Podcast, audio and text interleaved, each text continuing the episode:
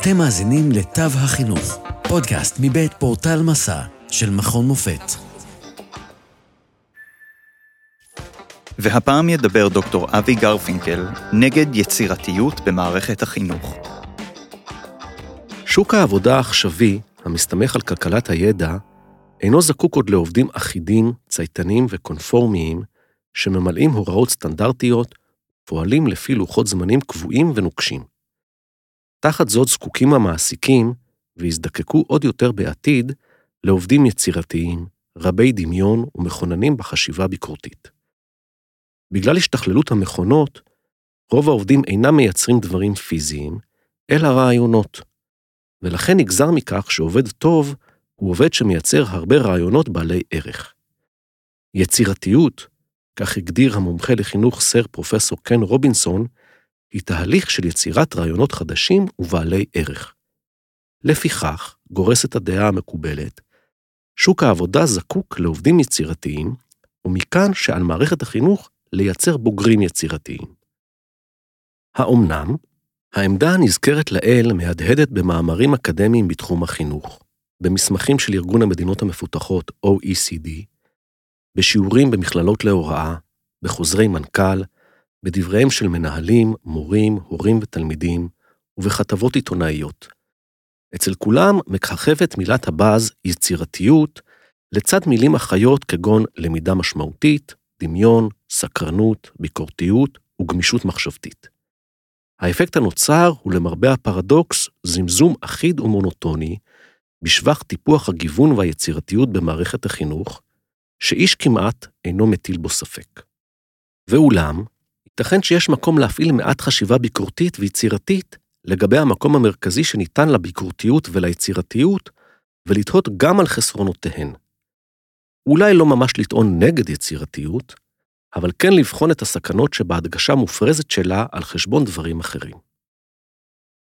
היצירתיות מזוהה עם אה, עבודות חקר ופרויקטים, להבדיל ממבחנים עם שאלות סגורות שיש להן תשובה נכונה אחת, עם הערכה מעצבת ומילולית, להבדיל מהערכה מסכמת עם ציונים מספריים, עם הנאה פנימית, להבדיל מהנאה חיצונית.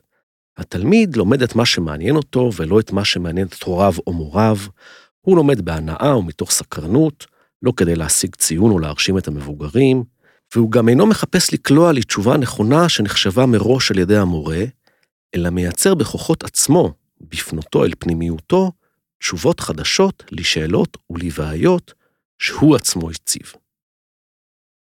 היצירתיות מזוהה גם עם גישת התלמיד במרכז, להבדיל מהמורה במרכז. עם דמיון ועם שאיפה לשנות את המציאות, יזמות, אחריות חברתית ואקטיביזם פוליטי, להבדיל מהסתפקות במציאות כפי שהיא.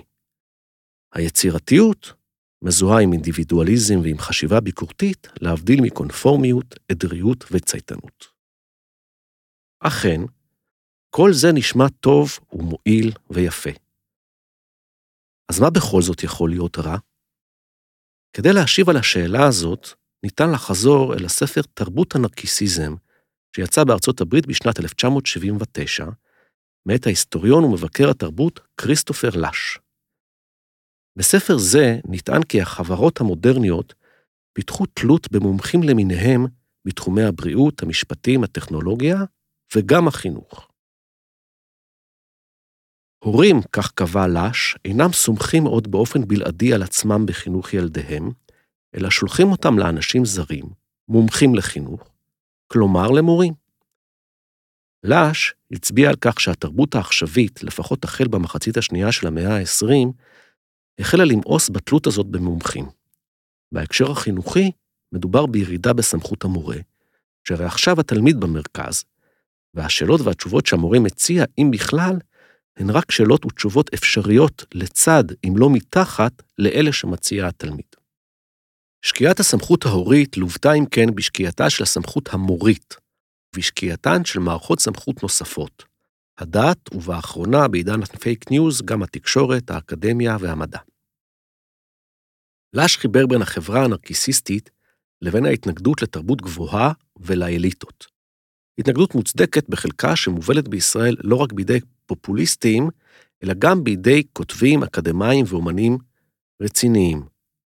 למרמור, המערכון של לול, שבו שובר אורי זוהר את מסך הטלוויזיה בגלל קטיעת שידור משחק כדורגל לטובת אופרה, הוא אנטי-אליטיסטי.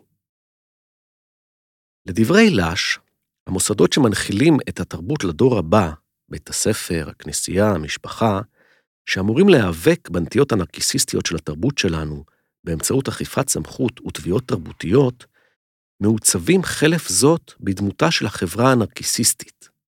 לש מתייחס בין היתר לירידה בסטנדרטים האקדמיים שניכרת באוניברסיטאות האמריקאיות. יש כאן לא רק ביטוי לערעור הסמכות, אלא גם ביטוי לחוסר היכולת להתייחס לחינוך ברצינות, לחוסר היכולת להתעניין ולעורר התעניינות במה שמחוץ לחוויה המיידית של האני. לש מתייחס כאן בביקורתיות לתביעות לרלוונטיות בחינוך. אם התלמיד במרכז, אם האני שלו ולא של הוריו, מוריו או דמויות סמכות אחרות ניצב במרכז, התוצאה הכמעט בלתי נמנעת היא נרקיסיזם. ואכן, ספרם של עוז ותמר אלמוג, דור ה-Y, כאילו אין מחר, כתב אישום חריף נגד ילידי שנות ה-80 וה-90 ומחנכיהם, לפיו מדובר בדור המתאפיין באנוכיות, קשה להתבגר, ולוקה ברמת המחויבות והאחריות שלו. בני הזוג עוז מתארים את ילידי דור ה-Y כך: ילידים דיגיטליים שקוגלו כנסיכים ונסיכות, עטופים בחום ואהבה ומרופדים במחמאות. הבטיחו להם שאם רק ירצו, יוכלו לעוף על החלום שלהם. סגור ציטוט. באופן דומה, בארצות הברית מאשימים את בוגרי מערכת החינוך בשנים האחרונות בכך שהם משוכנעים, כי כך לימדו אותם להאמין, שהם פתיתי שלג ייחודיים ועדינים, ולכן הם תובעים מהעולם ומסביבתם הכרה והסתגלות מוחלטת לייחודם ולצורכיהם האישיים. כתוצאה מכך מתלוננים מרצים באוניברסיטאות ומעסיקים בשוק העבודה על פינוק, חוסר נאמנות וציפיות בלתי ריאליות של צעירים שחונכו להאמין שדעתם נחשבת יותר מכפי שהיא באמת. שעולם העבודה מתאפיין בהרבה יותר דמיון ויצירתיות מכפי שהוא באמת, ואשר מתקשים להשלים משימות שגרתיות, מכניות, משעממות ונטולות ביטוי אישי, שמה לעשות, עדיין נפוצות בעולם העבודה. נראה שלדגש מופרז על יצירתיות, סקרנות ודמיון במערכת החינוך, יש קשר לציפיות המופרזות האלה של בוגרי בתי הספר, ומכאן גם לאכזבות הבלתי נמנעות, לתסכול ולקושי שהם חווים כאשר הם פוגשים את החיים האמיתיים. בהקשר זה, כדאי לחשוב על דברי הפסיכולוג היינץ קוהוט, שקבע בניגוד לפרויד כי תהליך התבגרות תקין אינו כולל רק תנועה מתלות לעצמאות, אלא גם שימור של תלות בריאה בדמויות אחרות, אידיאליות, כולל דמויות סמכות כהורים ומורים. ומה בדבר ההצלחה הכלכלית והחינוכית הפנומנלית של סין, שמובילה את העולם בשנים האחרונות בצמיחה כלכלית ובדירוג התלמידים במבחנים בינלאומיים, אף שהיא שמה דגש על שיטות הוראה מסורתיות ונוקשות יותר מאלה המקובלות במערב? ומה בדבר בוגרי מערכת החינוך הישראלית? לא בטוח שיש להעדיף את העמדה המקובלת במחקר החינוך העכשווי, וייתכן שראוי להעדיף דווקא את גישתם השמרנית, ההישגית ומקדשת הציונים, התחרות והמדידה של חוקרים שמרניים יותר מדורות קודמים. אחרי הכל, בוגרי מערכת החינוך הישראלית של עד שנות ה-90, תקופת בתי הספר כבתי חרושת לציונים, תקופה שלפני הלמידה המשמעותית, התגלו בסופו של דבר כחדשנים ויצירתיים מספיק כדי להפוך את ישראל לאומת הייטק שמצטיינת במספר הפטנטים והסטארט-אפים לנפש. ומאחר שהמערכת של עד שנות ה-90 לא באמת הייתה שבורה, מדוע צריך היה לתקן אותה? נראה כי לצייתנות ולסטנדרטים אחידים בכל זאת יש ערך.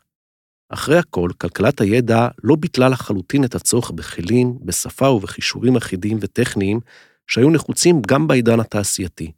קריאה וכתיבה, חשבון, היכולת לתקשר עם זרים בשפה אוניברסלית ואובייקטיבית ככל האפשר. בשנות הלמידה המשמעותית התקבלו דיווחים לפיהם בבתי ספר חלשים רמת עבודות הגמר והפרויקטים ירודה ביותר, וכי הענקת אוטונומיה וחופש בחירה למורים ולתלמידים בעניין חומר הלימודים הביאה לירידה בסטנדרטים. בשיעורי ספרות, למשל, נלמדו פזמונים רדודים במקום יצירות מופת קנוניות. בניגוד למה שקובעות תיאוריות אופנתיות, שדוגלות בפירוק וברב תרבותיות, יש ערך חברתי מאחד ומגבש לקאנון אומנותי ולנרטיב היסטורי משותף שנכפים מלמעלה. ניתן ללמוד על הערך הזה מהשסעים ומהאלימות בחברה הישראלית ובחברות רב-תרבותיות אחרות, שנובעים בין השאר מהנטייה המוגזמת לבוז ולביקורת על קנונים ונרטיבים מרכזיים, מהיעדר כבוד לדמויות סמכות כמו הורים, מורים ושוטרים, ומהנטייה המופרזת לשנות את המציאות במקום להבין שיש בה גם חלקים הראויים לשימור. בנטייה לבוז למרכז ובתשוקה שאינה יודעת שובע לפרק הכל, מבלי להביא בחשבון את כל ההשלכות השליליות שעלולות להיות לכך. הדילמות האלה אינן חדשות. כבר בשנות ה-70 כתב יוסי בנאי לגשש החיוור את המערכון ילד יצירתי, שבו הורים חסרי אונים לילד מופרע ועצל, שמפריע את מנוחתם בקולות טיפוף בלתי פוסקים, מתווכחים האם לשעות להמלצת יועצת בית הספר, תנו לו לבטא את עצמו, הילד יצירתי. היועצת הנלעגת מסמלת כמובן את כל אלה במערכות החינוך המתקדמות לכאורה, שהפריזו בסקידתם למולך היצירתיות והפכו אותו לחזות הכל, תוך ויתור מוגזם על ערכים אחרים. לא שיצירתיות אינה חשובה, אלא שכמו כל דבר בחינוך ובתחומים אחרים, הכל עניין של מידה. ואם ביקורת, ספק ויצירתיות הם חשובים, ניתן לבקר גם את הנטייה המוגזמת לביקורת, להטיל ספק בהתמכרות לספק, ולנסות לחשוב בצורה יצירתית גם על יצירתיות. לעוד מידע, היכנסו לאתר portal.macam.ac.il p-o-r-t-a-l.macam.ac.il עד כאן מהפעם. תודה שהאזנתם לתו החינוך, פודקאסט מבית פורטל מסע של מכון מופת. פרקים נוספים תוכלו למצוא בפורטל מסע, או באפליקציית הפודקאסט האהובה עליכם. אתם מוזמנים לשלוח לנו תגובות, רעיונות, לשתף עם אחרים ולעשות מנוי לפודקאסט תו החינוך. התוכנית הוקלטה ונערכה במרכז המידע במכון מופת. נשתמע בפרק הבא.